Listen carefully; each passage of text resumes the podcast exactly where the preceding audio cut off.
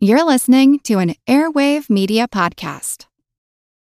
This episode is brought to you by Shopify. Forget the frustration of picking commerce platforms when you switch your business to Shopify, the global commerce platform that supercharges your selling wherever you sell. With Shopify, you'll harness the same intuitive features, trusted apps, and powerful analytics used by the world's leading brands. Sign up today for your $1 per month trial period at shopify.com slash tech, all lowercase. That's shopify.com slash tech. Want to learn how you can make smarter decisions with your money? Well, I've got the podcast for you. I'm Sean Pyles, and I host NerdWallet's Smart Money Podcast. Our show features our team of nerds, personal finance experts in credit cards, banking, investing, and more. And they'll help you make the most of your money while cutting through the clutter and misinformation in today's world of personal finance. You'll get clarity on strategies to help you build your wealth, invest wisely, shop for financial products, and plan for major life events. Listen to NerdWallet's Smart Money Podcast wherever you get your podcasts. Hey, this is Rachel Cruz, and this is the Earn and Invest podcast.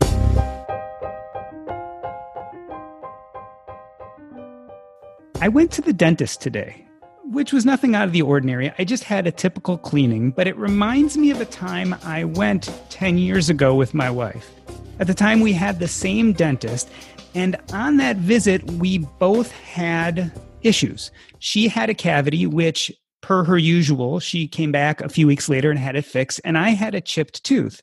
And the dentist made sure to tell me that I needed to get this fixed because otherwise it would erode into a cavity and cause me problems.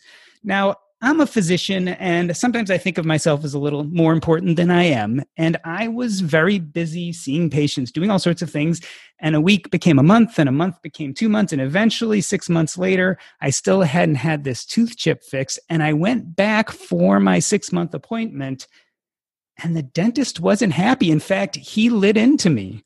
He tried to explain that, look, I told you the right thing to do, and you didn't do it this will cause you problems. You really need to get this fixed. Eventually, I decided to leave that dentist. I just felt like my personality and his personality didn't mesh. But it started to make me think about other things in life. You see, this dentist I didn't mesh with, but then I found a new dentist, and that dentist was a little bit more understanding and worked with my schedule a little bit more. And when I failed to do something he suggested, he would delve into why, and then we would find a better solution. And I think we do this a lot in life in general, not just with our medical and dental health, but also with our financial. Some people, like my wife, prefer to take advice like medicine, straight up, no frills. Others, like me, sometimes need a teaspoon of sugar to help the medicine go down. Rachel Cruz is a New York Times bestselling author, host of The Rachel Cruz Show and podcast, and uses her knowledge and experiences growing up in the Ramsey household to educate others. Rachel, happy to have you on the Earn and Invest podcast. Yes, thanks for having me. I appreciate it. I once heard you tell a story of when you were 15 years old and you bounced some checks. And your father, Dave Ramsey, made you go to the bank branch manager and apologize. And in some ways, his brand of personal finance is a little bit more fire and brimstone. Compare your own version and personal style when it comes to personal finance. Yeah, I mean, I think personality wise it comes out right so like his personality if you're i don't know if you're familiar with the enneagram at all but he's very much an enneagram a he's a challenger and you hear that straight up from the radio, if you listen to the podcasts, read the books, I mean, all of it, like that is him. And it was funny. It, I started this working here and traveling and speaking about, I mean, close to a decade ago, which is just wild. And for a while, I felt like, okay, I needed to be that. Like I, I, and I, and I'm a challenger in my own way. I'm kind of aggressive in my personality at times. So I was like, okay, I got to lean on all of that to be successful. And then I realized maybe a year or two in, I was like, no, I just need to be me because I am confident that I can connect with people by just being Rachel. And so my my personality very much shines through of what you if you have listened to any of my podcasts or seen my shows, like that is me. And my my approach is much more probably friendly. I would say it's I'm more like your best friends walking beside you in this journey where dad people are like oh yeah it's uncle dave. He's kind of like your old uncle that's like at christmas you know telling you what to do kind of thing. So yeah i definitely take more of a peer-to-peer approach but i feel like that's how i do life as well. You mentioned the Enneagram and personality, but certainly your parents' beliefs also about finances probably had to do with their experiences. And am I correct in saying that you were about six months old when your mom and dad filed for bankruptcy? Yes, that's right. I was born in April and they filed in September. So just a few months old. And that whole journey for them began with me as a brand new baby. And my sister was a toddler at the time. I was about to say, how do you think that affected your financial education and teaching from your parents as a kid? Oh gosh. I mean, obviously I don't remember the initial bankruptcy because I was 6 months old, but the repercussions of that and the decisions that they had to make to just survive, you know, that come into my head, you know, 5 6 years old, whether it was never going on vacation, never going out to eat, shopping at consignment sales, like all that lifestyle was still present when I was younger. And then once, you know, that they realized, okay, here's how we need to handle money. And dad started his radio show, you know, was writing books, started the company, all of that. And as that grew, they were able to still stay within those principles. Like no matter how much income they were making, the principles stayed the same. So for me, I was ingrained with these principles from as early as I can remember. And I'm so thankful for that. Like I really am. I think I was too, I was able to avoid a lot of hardship when it came to money, not because of the dollar amounts in my bank account, but because of the principles that I've leaned so strongly on throughout my life and ones that work. You know, no matter what you, if you have, if you make $30,000 a year or $3 million a year, the principles we teach work. And that's been, that's been such a gift one of those early life lessons I imagine is the value of a dollar. And I know you've talked before about how you guys were paid for chores. You didn't just naturally get an allowance. So you learned a lot of fiscal responsibility as a kid. Did you guys ever talk about the softer side of personal finance? Was there ever talk about how money felt or not having money felt? Yeah, sometimes. I mean, the emotional side it probably wasn't as strong as the tactical because I think when we were younger and they were teaching us, there was still an element of survival that they had of like we got to get we got to get food on the table still. But very much, and I think that the heart issue of money is something that a lot of people don't touch on. But those those those values like contentment and avoiding jealousy and envy and not making money your god and your everything like how to implement all of those in your heart is so crucial because you can win with the tactical but man if you don't have if you don't have the character in your heart to carry that stuff like it can absolutely eat away at your soul honestly. I like that too because you can win with the tactical but if you don't understand why you're doing what you're doing, it doesn't help very much. And in fact, I've heard you describe yourself as a spender at heart who loves pizza and hates budgeting. So put away the pizza part, but that doesn't sound like your typical personal finance person. I know, I know. Yes, I am a natural spender. I mean, I've learned to save money, obviously, because it's wise and I'm not, you know, immature in my ways of handling with money. Like I know principally like what to do and how to do it, and I do it.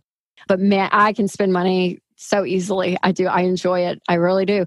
And the budgeting thing, yeah, that was the one part of personal finance that was so hard for me to get on board with because number one, I'm a spender. So I thought every time the word budget came up, or at least in my experience growing up, is that a budget meant, yeah, you can't go shopping, you can't go out to eat, you can't go on vacation because you're on a budget.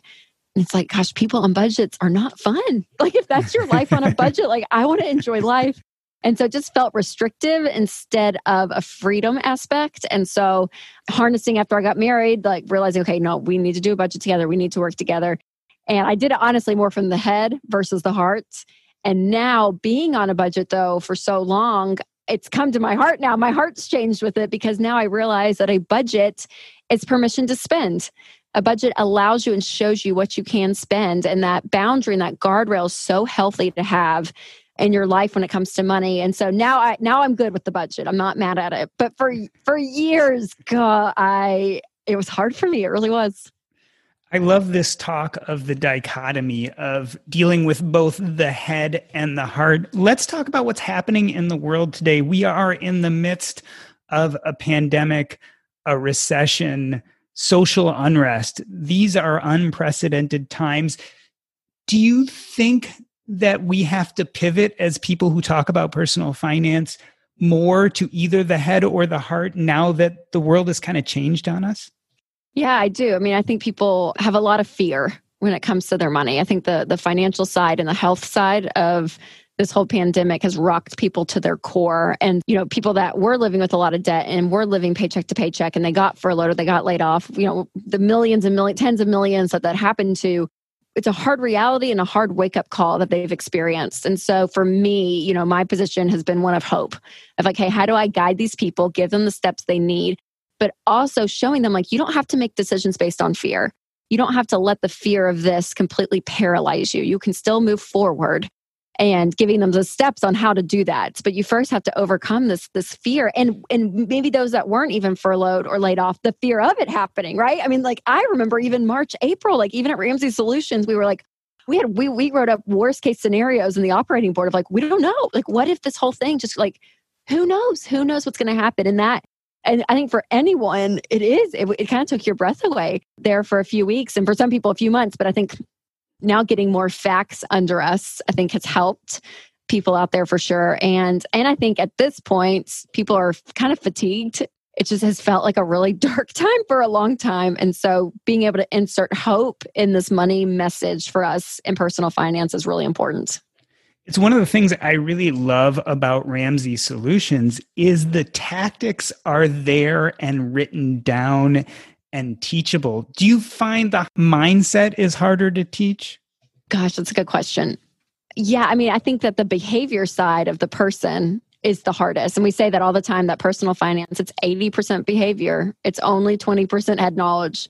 You know, what we teach our principles are not hard to understand. Live on less than you make, don't take on debt, get out of debt, live on a budget. You know, those things are very simple. I mean, an eighth grader can do the math and figure out how to hmm. do this, right? I mean, it's not hard to understand. When you get into the investing world and all that, it gets way more complicated. So we send people, the professionals, we let them deal with that side of it. But on just the basic personal finance side, you know, it's easy to understand, but it's so hard to do in changing people's behavior or getting them to understand they need to change their behavior. Oh, yeah, that can be very difficult. And, you know, I say it all the time, but it's true. Like, you know, I talk to people and they are just, they're mad about their situation and they're angry and they're ready to change. And you hear it in their voice and they're like, I'm sick and tired of being sick and tired. I'm ready to do something different.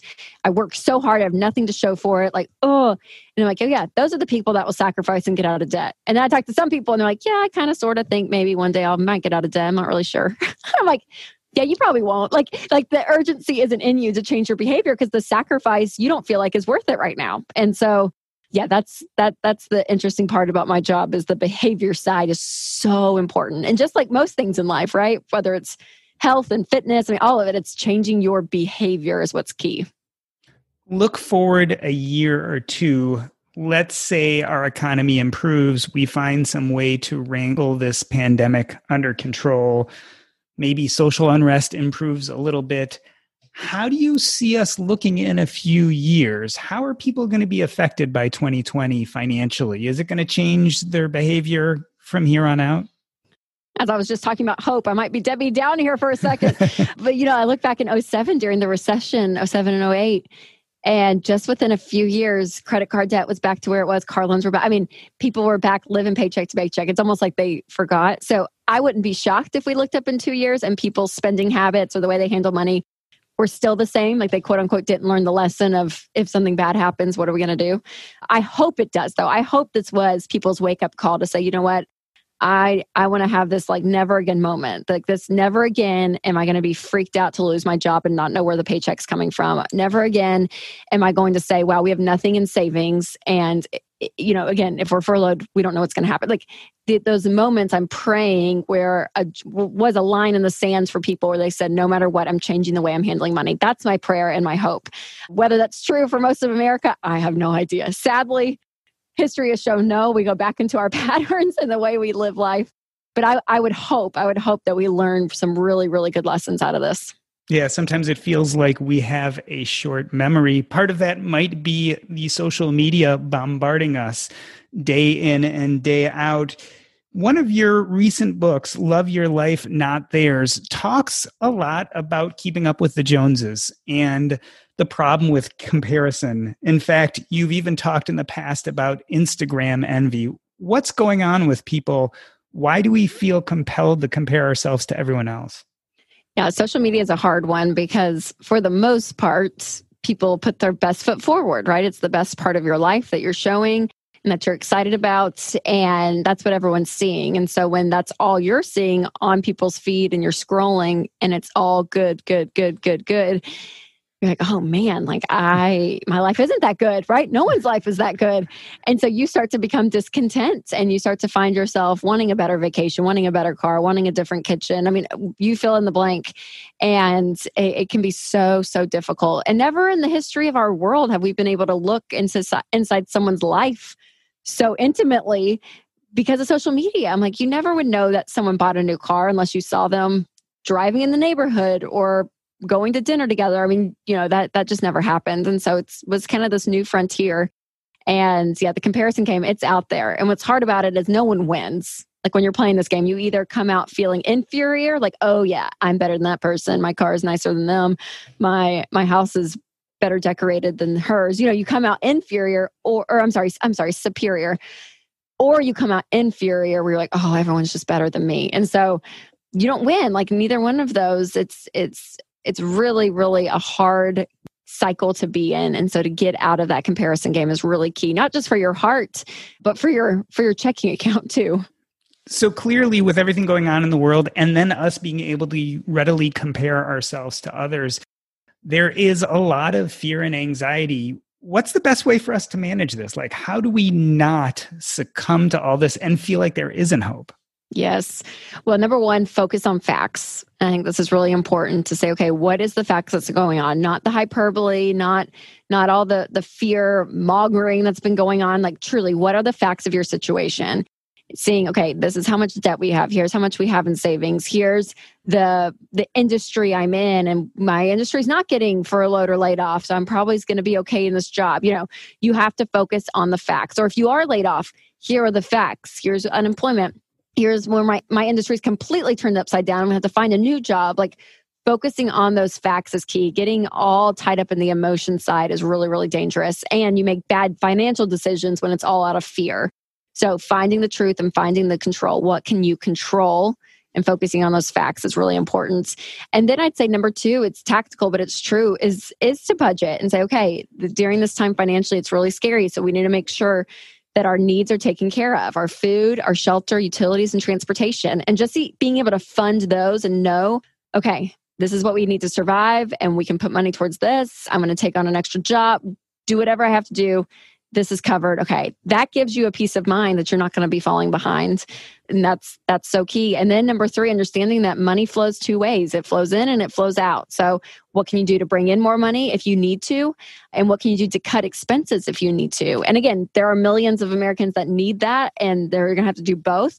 And then some people listening they haven't lost their job. Like they've been trucking along just like normal and so that's what's that's what's important is to know your position and where you're at. So that's number 1. Again, facts to your friends, stick to what you can control. Number 2, do a budget, make sure those needs are are top of the list and that you can fund those.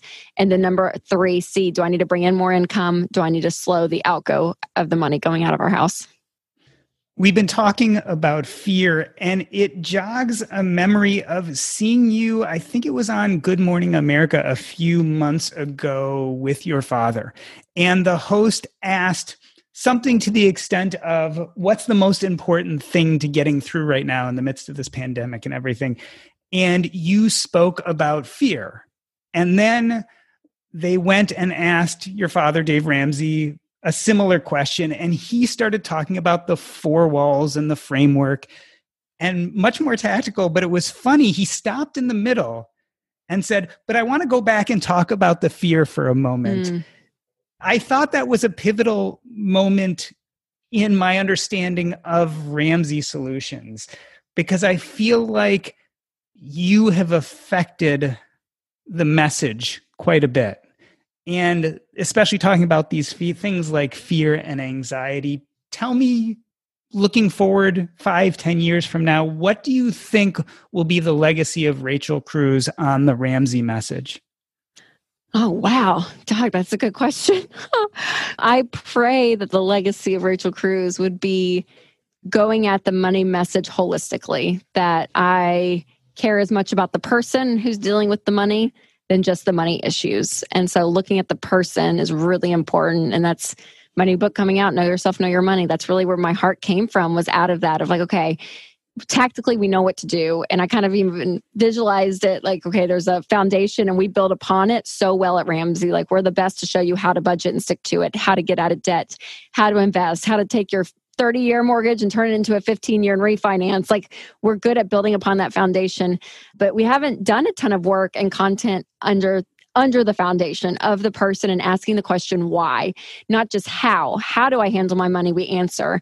But why do I handle money the way we do is is just as crucial because when you can get a grip on this is why I do the things I do, whether it's because of fear, because of my dreams, because of my tendencies, because of how I grew up, when you can grasp that why, not only does that help yourself, I think, but I think it helps you win with money faster because you're able to put that to work. That does bring us to your book. It's dropping in January 2021, is that right? That's right, yes. And the title is Know Yourself, Know Your Money. Tell us a little bit about how you decided to write this book. What was the impetus that made you say, okay, we need to really write a mindset book about money? For me, over the last gosh, probably three years, I have just had probably more self awareness than I ever have in my life, mm. thanks to Enneagram and counseling and like just really working on myself and understanding why I am the way I am. And I had so many light bulb moments because I realized self awareness for self awareness sake doesn't do much. But when you have self awareness and you can use that as a tool to create healthier relationships within your marriage, as you're parenting, you know, with your family, with your friends, it can change so much in your life. And so during this time, I was like, well, how does that affect your money? Like, I wonder what that self awareness can do towards your money. Why do I spend the things I spend? Why do I want quality things over quantity? Why do I, you know, I went through this whole kind of rabbit hole of all these questions and I thought, gosh, this could be a good book. so I, yeah, so I started writing out of that, just thinking, I know that that whole genre has really helped me in life of just awakening and understanding myself more and to help walk people through that and do that for themselves when it comes to their money is something I'm really excited about. Can you give us a few specific examples of something you learned about yourself while researching this book that you didn't know before? Yes, gosh. I I read a whole section on fear and there's six financial fears I kind of break down and walk through and realizing that I even though I am a spender, and I wave that flag proudly. I'm very proud to be a spender. One of my big fears is the lack of security of just knowing and making sure we're going to be okay. If something were to happen, I need to make sure we're okay. And it's actually the number one financial fear of women in America. And even though we have an emergency fund, we actually kind of have two emergency funds because I want two just to make sure again we're we're, we're going to be okay no matter what like it just explains why sometimes i do can make i can make decisions out of fear while i am such a spender and i'm like oh yeah I still, I mean, this is a perfect example. We just bought airline tickets uh, over Labor Day weekend, and I was on the Southwest app buying Labor Day tickets or tickets over Labor Day because we were going to go to the beach with our family. We kind of decided a little bit spur of the moment for in a few months, and we're like, yeah, let's just book it. And I told my husband, I was like, I am like, I can have a pit in my stomach because I thought the tickets were going to be cheaper. I don't know if we can spend this. And he was like, babe, he was like talking back to me. He was like, look at the facts. Here's our budget. Here's what we said we can spend. The money's there. Just buy the tickets. But I still, even though I'm a spender, there was still a part of me that was like, oh, I guess this is okay. So it's just, it's so interesting to me that I, I can, I can make those decisions on fear. And it just, as I was writing that section, I was like, man, that lack of security is still in me. Even though Winston and I, you know, have done this stuff for a decade, there's still a part of me that has that. I love the comparison of that fear and what it does to you even after 10 years of of talking about this stuff teaching writing. When we talk about money and personal finance a lot of people who've been thinking about this stuff deeply. At some point say well it stops being about the money at some point. and i think in a sense that's a little bit false. I remember talking to jim dahle from the white coat investor and you know, he said it's really easy to say it's not about money, but if you think about money like oxygen, if you have no oxygen, then that's the most important thing. And that's what I love about the baby steps and getting out of debt. Those are like the initial oxygen when you have none.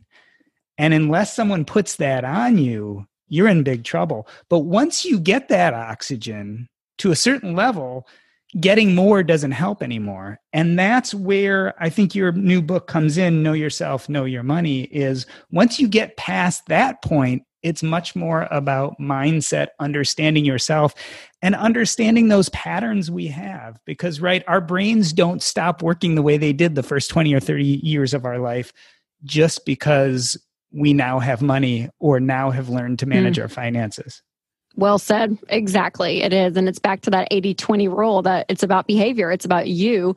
But part of that behavior is understanding why do you do the things you do with money? And I think we all can get in these bad cycles sometimes. And so just to be even uh, intentional to be aware of that is is the is a huge first step. So we know what's up next in your life. It is the dropping of this book in 2021 in January. What else is going on? Any other big projects you're particularly excited about? That's for sure the biggest one. I've shifted my show, the Rachel Cruz show, kind of formats, changed formats a little bit. So we're we're on the second month of this new format of the show, which is really exciting. So that's been a fun a fun project. Tell us how the format has changed. We did a 30 minute, half hour, well, even up to 45 minute show for probably two years with different segments. And we were thinking, okay, you know, originally, let's make it shorter. Let's see if we can have drop different segments on different days versus it being one whole show. And then enter March of 2020. And it kind of forced us to do that. I did so many things from home, and the engagement level was out the roof uh, compared to the 30 minutes long version episode. And so we realized, oh, wow, we were leaning this way anyways, like intuitively. And then the pandemic made us do it. It forced us to change and it worked. So I was like, oh gosh, this is great. So so yeah, so we've shifted, we've shifted that full time now. We had some episodes in the can that were 30 minutes that we would we that we put out throughout quarantine. But yeah, it's it's three shorter episodes a week now, short three shorter videos, and we just get to do more content and it's so fun. And if people want to know more about you, interact with you, buy the book, or listen to the podcast, what's the best way for them to reach out? Yes, they can go to rachelcruz.com. Everything's there. And then, of course, the show's on iTunes, uh, Google Play, wherever you get your podcasts. And the video version of the show is on YouTube and Facebook. Well, Rachel Cruz, I wanted to thank you for being on the show. I think you do such an amazing job of mixing both tactics and mindset. And I know that your book coming out soon will be a must read. These have been hard months that we've gone through. There has been a lot changing. And I think the best way to make it through is to listen to smart people who talk eloquently about these things like you. Thanks for being on the show. I appreciate you coming oh, on. Thanks for having me. I really appreciate it. That's a wrap. In the first part of the show, we talked to Rachel Cruz about not just the tactics, but the mindset behind dealing with your personal finances. After the break, we discuss with Ashley Barnett the art of blogging. But first, all right, so most of us know the bad news already. If you were using Mint as a budgeting app, it has shut down. But the good news is there's something better, and it's called Monarch Money. I started using Monarch Money myself about five months ago, and I knew immediately that I liked it more than any other budgeting app I had ever used. For one, it focuses on collaboration. This is easy to share with your spouse, your partner, your financial advisor. And it's aspirational. Not only can you look at your current budget, but what do you want to buy? What do you want your goals to be? You can focus on those in Monarch Money. It's the next generation of personal finance apps. Monarch is the top rated all in one personal finance app. It gives you a comprehensive view of all your accounts, investments, transactions, and more. Furthermore, you can create custom budgets, track progress toward financial goals, and collaborate with your partner. And now get an extended 30-day free trial when you go to monarchmoney.com slash earn. Again, that's monarchmoney.com slash E-A-R-N. What I like about this app is it's intuitive, easy to use, quick to sign on. It's collaborative, as we talked about. It's customizable. The idea is you can use this app the way you want to use it. And the reason why is the Monarch Money team is customer focused. They are focusing on you, me, and all the other people who want to use this app to live a better financial life. After trying out Monarch Money for myself, I understand why it's the top rated personal finance app. And right now, listeners of this show will get an extended 30 day free trial when you go to monarchmoney.com slash earn. That's M O N A R C H M O N E Y dot com slash E A R N for your extended 30 day free trial. Hey, have you been enjoying the Earn and Invest podcast? It has been my utter privilege to bring these guest panelists and these views to you. But you know what? It also helps when you get out there and tell people about the Earn and Invest podcast. In fact, that's really the major way people learn about what we discuss here today. It comes from you. And whether that be in person, when you're at a meeting or a get together or gathering, or on social media Instagram, Facebook, Twitter, TikTok, what have you the best people to let everyone know how good Earn and Invest could be are you, all you out there, the listeners. So do me a favor and let a friend, family member, follower, social acquaintance know about the Earn and Invest podcast. Also, you can leave us a review, especially on Apple Podcasts or wherever you're listening to this today. Tell us what you think of the podcast. Give us a star rating. We would love to hear your feedback and spread the word because that's how this podcast will grow. That's how our community will become bigger and more rich and fuller. And hopefully, for you guys as well as me, if you haven't signed up for our Facebook group yet, please go to facebook.com slash group slash earn and invest and request to become a member. There, we discuss many things very similar to what you hear on the podcast, but with you, the community.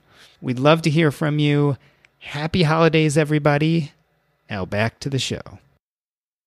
I am so excited to have my friend Ashley Barnett on the show. Ashley and I have met multiple times in person we go to this yep. meeting, this get together called FinCon that is for digital producers and creators every year. And it's like the minute I get there, I run into you, Ashley, every yes. single time. It's like we have like a set lunch that first day. it's true. Yeah. Yeah, it's because I just hang out in the lobby so that I can see everyone as they come in. that that's it. We're both lobby rats. I really enjoyed meeting you the first time, especially because at that time I was big into blogging, and Ashley has created a platform called Hit Publish, which pretty much helps bloggers create the best content on the internet. So, this is something a lot of us think we're supposed to just know right off the bat, but it takes a little yeah. practice and coaching to actually get the blog thing down. It does. Yeah. This is not something anybody's taught in school, right? How to write for a blog. Um, and even people who have just natural, natural good writing abilities or just naturally good writers don't necessarily know how to write for a blog. I certainly did not consider myself a good writer when I started blogging. That was in 06. So it's a skill that I have been cultivating for a long time. And it's not you're not writing an essay for school you're not writing an email. It's very it's a very specific type of writing. It does you do have to learn it. And it's almost a little misleading right? Because the barriers to publication have become so low. Even as your title says all you have to do nowadays is hit publish. But the story is a little more complicated than that because we're not taught in school how to write engaging blog posts. Right. Uh, yeah anybody can hit publish. But if you want people to actually read it, you want to actually impact people's lives, if you want to get famous doing it, it has to be high quality. Yeah. so before you help teach us how to be better bloggers, I feel like I have to ask the big question, and I apologize for this from the beginning, but is blogging still alive and well? I have heard the calls that blogging is dead way back in 2010, and I heard it in mm-hmm. 2015, and still there are people saying it in 2020. Yeah. How fertile a field are weblogs? I mean, they still drive a ton of traffic. They're still making people rich. They're still making people famous. They're still impacting a lot of lives. To say the written word is going to go away is crazy. Books aren't going away. News, I mean, I guess newspapers are kind of going away, but written content is, I mean, realistically, it's never going to go away. I know that there is always a push to look at the newest, best, and greatest, which has moved people to podcasting. And even podcasting is now playing second fiddle to Instagram Live and Facebook Live and YouTube. Yet the durability of blogging has lasted. I mean, I, I called it a weblog because that's what we used to call it in 2005. Right. I started blogging about medicine at just the same time. And there certainly have been ebbs and flows, but the medium has continued and flourished. There are more blogs than ever, and certainly more blogs than podcasts or YouTube channels, right? Yeah. Yeah, the competition is definitely stronger in blogging. I I'm going by memory here, but it's something like 20 million blog posts are published every day. Um, which sounds overwhelming. And so maybe that's why people are saying like it's too you can't really start today because it's too it's too crowded. But that, I don't think that's true at all and I mean, you don't have to compete against all 20 million blog posts. You're only competing against people in your niche who are talking to your audience, which is very few. And there may be millions of blogs, but it appears that there are billions of eyes now on the internet. So each of us could have, uh, you know, an audience of a thousand or two thousand or even ten thousand people, and there would still be lots and lots of people to go around to look at all those blogs. Absolutely. I feel like there's a quintessential question when it comes to blogging is what reigns supreme, content versus marketing? Because I've seen a lot of really bad blogs out there who, yeah. that seem to get a lot of viewership. Yeah, they really, it is like, it's two sides of the coin, right? Um, your marketing isn't going to work if your blog isn't worth reading, if the content isn't high quality and helpful. Um, but no one's going to read it if they don't know it exists. So it does have to be, you know, you do have to write well and helpful content and then you also have to market it. Most most bloggers don't fail in the marketing section. Most blogs are marketed, but the content is not high quality and that's why they have trouble getting traction. I very very rarely see a blog that is just excellent and super helpful and really thought out high quality articles that isn't being marketed. That's, that's really that's, actually very reassuring because people forget the fact that even if you can get the eyes, if you are not presenting something engaging, people won't stay. That traffic won't be sticky. Right. And you won't be meeting your goals because of it. Yeah, exactly.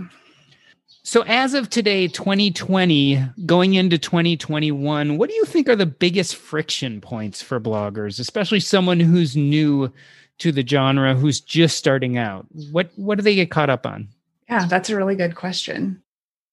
There is a ton of information. I think if I was starting today, I think that would be the hardest part is being able to sift through like there is so much information out there and it's so like if you ask a question in a in a blog or a facebook group say you're going to get 20 answers and 10 will contradict the other 10 you mm-hmm. know?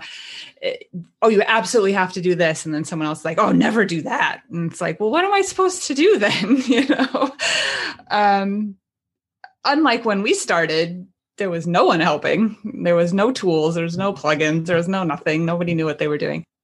I know for me when i started most of the f- way you got readership was through community. You read someone else's blog, you left a comment, they checked out your blog. Yeah. Commenting was really big. This idea of SEO, search engine optimization, didn't seem to play as big of a role. I know for me, SEO was a big stumbling point because it was this yeah. big black box mm-hmm. that I mm-hmm. didn't understand. I could always understand write a good post. I could understand go and engage with other people on their blogs, but search engine optimization is something I definitely stumbled on. That's a, yeah, that's really that's really good. Same here. I, and I avoided it for a really long time. Keyword research and SEO. I was like, oh, I don't do that. Like I felt like writing to SEO or writing to Google was going to somehow like cheapen my article. And that may have been the case back in the day where it was all just so heavy keyword based and people would even have like white text at the end of the article with just like just keyword stuffing that you couldn't actually see it but Google could read it. So that has definitely changed. Google doesn't I mean, keywords are still important. I don't want to say that, but every update that comes out through Google is really all about like reader experience and meeting the reader's intent when they search and and high quality posts versus making sure you have your exact keyword in your article like 10 times or something like that, which is how it kind of was back back in the day. I like this idea of having a high quality post and that be the guiding principle. It's a double edged sword. You can spend a lot of time on SEO and really get your article pristine, but then Google can also change their algorithms. Yeah. And that pristine article in six months may not be as popular as you thought it would be. That's true. And I mean, that's that's just life on the internet i think uh, but if you always if you always approach your article as just trying to be as useful and helpful as you can, I think you're going to survive that stuff a lot easier than if you're like trying to trick Google into into sending you traffic. And you need to have a, like you're dealing with algorithms all over the place, right? Google algorithms, but all of your social media has algorithms. Even your email has stats that it's following. You know, if if a certain number of people mark you as spam, it's not going to send your stuff anymore. Uh, so you're you know you're always dealing with these computer generated ideas of who wants to see your content. If you just come at it with this pure heart of I just want to help people and I'm going to put out the best content that I can, you're going to avoid a ton of problems with the algorithms. So we've talked a little bit about Google and we've talked about SEO as well as making high quality blog posts. What role does social media play in? And do you have any advice for people who are trying to navigate how much social media to be involved in and what role it plays in marketing your blog post? Yeah, it's it plays a huge role. The best thing to really do when you're just starting us for sure is to choose one platform that you're going to focus on and really like kill, right? You're just going to nail this one platform uh, because they are all so different. And what is considered spam on one is perfectly fine on another. And there's just a lot of there's a culture on each one that you need to figure out and play into. So you know grab your social handles on all of the platforms so that you have them and no one can get them from you uh, but focus really on one platform build a following there just you know be popular kill it and then you can add in another one later if you want to uh, pinterest Pinterest is probably the best one for driving traffic. Um, Facebook is tough because their algorithms really don't like people to leave Facebook. So any like external link out is not, they don't want to show that. Instagram is great for engagement. It's hard to get people to click through because you only have the one link in your profile and that's it.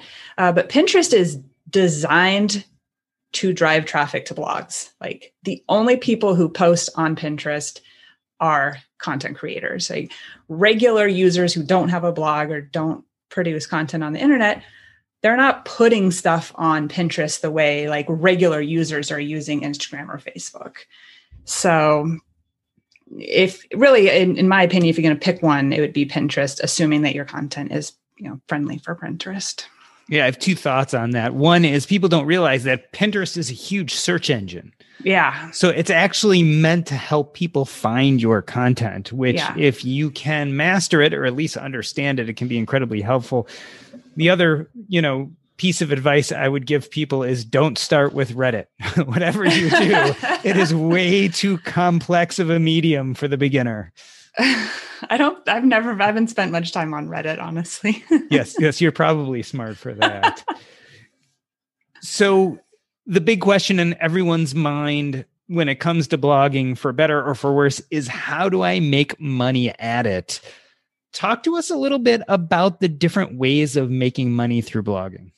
Yeah, so a really popular way is affiliate marketing through affiliate sales. So you'll sign up with a company. Amazon is, you know, an easy one to sign up for. It's a good example. Um, let's say I have a blog on running, right? I'm a runner and I write all this content about running. And so you might recommend shoes, right? And you'd have a list of these are popular running shoes. And if somebody reads that article, clicks on a link, goes over to Amazon, you would get a commission for selling that shoe. So that's affiliate marketing. And then there's display ads. where you everybody has seen this on the internet you're on an article and there's just a random ad right in the middle of the of the article which can be annoying if it's too much uh, but every time you see one of those the blogger is getting paid a tiny bit for the fact that it was displayed for you and so if you just have traffic like just tons and tons of traffic you can make a lot of money just on display ads and then there's sponsored content. So somebody might give you a couple hundred bucks or even a couple thousand dollars if your site's big to have a full article all about them. And you'll see that too. There'll be um, sometimes reviews are sponsored and sometimes they're just for affiliates, but you would write an article that is specifically all about this one company and they'd pay you to publish that. Or you could also just do it in email. They'll pay for a sponsored email for you to send out to your list. So it's notable, especially in the beginning of your blogging journey, your pay per hour of work is not going to be that no. great. So I no. know you've worked for a bunch of seven figure blogs, but for the majority, it's a lot of work for a little money, especially yes. in the beginning. Yes. People say that blogging is like passive income, which is completely not true. it's a business full on. Sometimes people will say passive, um, active work, passive income, because you're not getting paid for your work, but the, the income comes passively. Yeah, it's you have to you have to do it because you love it, and if it turns into a business, great. Um, you can have the intention that it will hopefully make money someday. But if you start a blog with just like, I'm going to make money, this is my business, it's going to be you're going to quit before you ever make money because you have to do it because you love it and you this is information that you feel driven to put out into the world. We, we were at some blogger meetup and i made a joke that was like i i would have quit a long time ago if i could. This is not something i can stop doing you know? yeah buyer just, beware. Once you get started you make it's really hard to give it up you know, especially like personal finance is such a it's a passion topic. Like you really want to put this out, information out into the world. It has to be said. Um, if you don't feel that way about your topic, you probably won't make it. One of the most successful ways I see people make money in the blogging world is their blog is a funnel and creates community to sell other things, either courses yeah. or books they've written, or to start mastermind groups, paid mastermind groups. It yeah, I hadn't thought about good... that. I hadn't said that. Yeah, but selling your own products is another great mm. way to mm-hmm. make money. Your audience can be smaller and sell your own products. Like you might have to have, say, 50,000 page views a month to make money on display ads, but you might be able to sell your own products with only 2,000 page views a month. So you can sell it a lot quicker if, if you show yourself as an expert. So I'm sure there are a lot of people listening right now who are thinking about starting their own blog. Are there some quintessential no-nos, like things you absolutely should avoid when you start your blog? Yeah. Don't use one of the free blogging services like Blogger or Wix or uh, those type. Um, when it's not your business if you have it on someone else's platform, they own your content. They can tell you what you can and cannot do. You really do want to have a self-hosted WordPress site there's also the credibility issue, right? Sometimes when people go to your site, if they see a blogspot or a Weebly or one of yeah. the free versions, there's just that air of credibility may not be there, especially if you're a business. Yeah, I mean, if you're if you're starting a blog with the intention that someday you may make money, you want to own it. If you're just starting a hobby blog for your parents to read about your kids, that's fine. You can use a free platform, no big deal. Um, but if you really want this to be a business, you need to build it on your own platform. Yeah, same reason why putting all your content out onto social media and not having it housed somewhere is important because those algorithms can change that social mm-hmm. media platform can come and go but if you don't own for instance your email list or your content in one central place yeah. which for a lot of people is their blog or their website uh, it could disappear. Yeah, absolutely. You hear all the time people just get kicked off Facebook for really no reason at all, and their whole business is gone. So we're going to talk in a moment about the courses you offer through Hit Publish, but I was just wondering are there any big trends right now in blogging that are the newest and greatest? Anything big happening right now that that people are jumping onto? So, really, just making sure that your content is complete and really answers the question and matches the user intent. That's really important on Google. When so when someone Googles something and anything, whatever you type into Google is the keyword. So whenever somebody enters something into Google, they have in their mind kind of what information they're looking for, and that is their in that is their user intent. And so you need to make sure that you're hitting that. If you don't, you'll Google will never feature you for that. So when you are deciding on what keyword you want to go for, you want to make sure you kind of take a look at those ranking articles and see what intent they are ma- they're matching. So for example, if I Google hot air balloons, if you sell hot air balloons, that's probably not going to come up because if you Google hot air balloons, it's all places that do hot air balloon rides. Everything that comes up on that search is places that offer hot air balloon rides. So if you are making a craft about hot air balloons and you want this to rank for hot air balloons, it's never going to because it doesn't match the user intent. So you'd want to go for something like hot air balloon crafts or something like that. So you hit on an important point, and this is a good transition into talking about your platform, Hit Publish, and the courses you offer. What you were just talking about, hot air balloons, I would never know unless I had someone like you to tell me about it. Tell us a little bit about your course offerings. Uh, what courses are available to people who want to up their blogging game? Yeah, so I have two main courses. The first one is for kind of newer bloggers. I define that as blogging for about a year or so. And it is how to create great content, how to make sure that your content is helpful and useful and is ready for the internet. And I, you know, I pull on my 15 years of experience, and seven of that is editing, especially for larger personal finance blogs. I've edited conservatively, I say edited 3,000 articles. So I have seven to do today. So it's, I added, I see a lot of articles.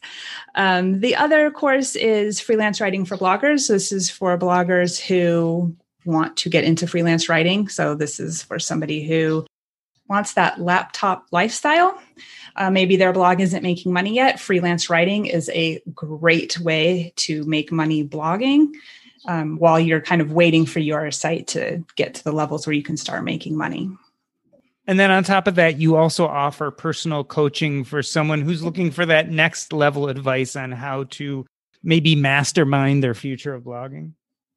Yeah, I do have coaching available as well as consulting. So if you are ready to really take your site to the next level, like you're making some money and you want to start bringing on a team, um, I offer consulting for that as far as really starting to build that team and put those systems into place so that you can really you know turn turn this blog that has been a hobby maybe start making some money and really start making turning it into a real business well, the platform is hitpublish.com, right? Hitpublish.com. Yes. There are a lot of people blogging out there, but not all of them are high quality and not all content is good content. So if you, like me, are out there struggling trying to make your blog post really have a major effect, get it out there so people will read it come check out hit publish ashley barnett thank you for being on the Thank show Long live blogging. Thank you. It was great.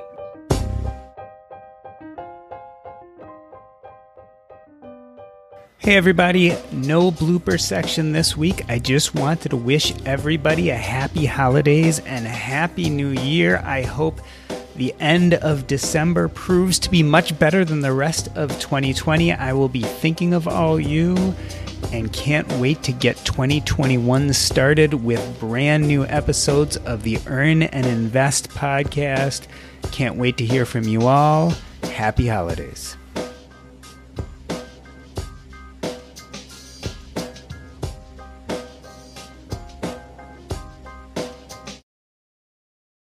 As a longtime foreign correspondent, I've worked in lots of places, but nowhere as important to the world as China. I'm Jane Perlez, former Beijing bureau chief for the New York Times. Join me on my new podcast, Face Off US versus China, where I'll take you behind the scenes in the tumultuous US China relationship. Find Face Off wherever you get your podcasts. The corporate world is like the ocean. It's alluring, but it's also full of deadly creatures that can shred you to pieces. It becomes kind of like a Game of Thrones political arena where everyone's trying to murder you to get your job. My family doesn't come from corporate background, so I didn't have any sort of guidance in that. This is not your typical work podcast. Sometimes you need to be empathetic, and then there are times that you ask for input, but you don't really give a shit. Listen to the Ambie Award nominated podcast, Surfing Corporate. Stretch opportunity? What is this, yoga class? Get out of here.